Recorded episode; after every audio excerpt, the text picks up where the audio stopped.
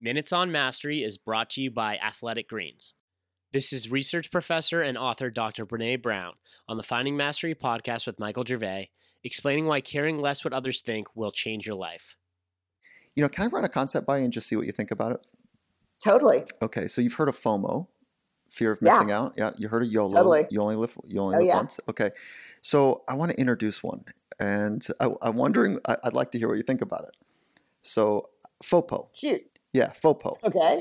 Fear of people's opinion, and Oh, yeah. I think it's one of the greatest cripplers of potential. And um, you know, we play it safe and we play it small because we're afraid of what will happen on the other side of the critique, of the exposure that happens when people have the opportunity to say thumbs up or thumbs down, right? And so I'm wondering what you think about FOPO.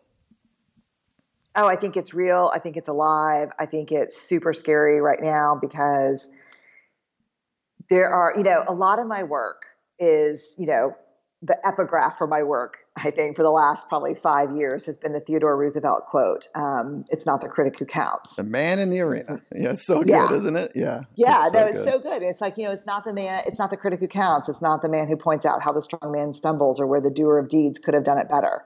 The credit belongs to the person who's actually in the arena, whose face is marred with dust and sweat and blood, who strives valiantly, who errs, who comes up short again and again and again, and who in the end, while he may know the triumph of high achievement, at least when he fails, he does so daring greatly.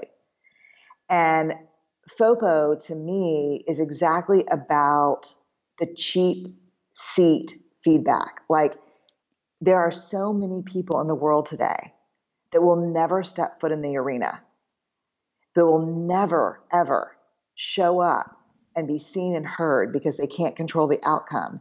Yet they are so free with their opinion around other people's real arena moments, people really stepping in and stepping up. And I think we have to get to this place where that FOPO that you're talking about, we have to see that for what it is. And it's a life changer. Like I have interviewed people in their 70s and 80s that have such profound regret and sorrow and grief about the things they didn't try, the chances they didn't take, that not saying I love you first because they had so much fear of what other people would think. And I think it's I think it's just I think it's actually lethal. I think FOPO leads to addiction, depression, lethargy, hopelessness. It's terrible. It's epidemic. It's a pandemic. For the full Finding Mastery podcast, head over to findingmastery.net or check us out on Apple Podcasts. And for a special offer from Athletic Greens, head to athleticgreens.com slash finding mastery.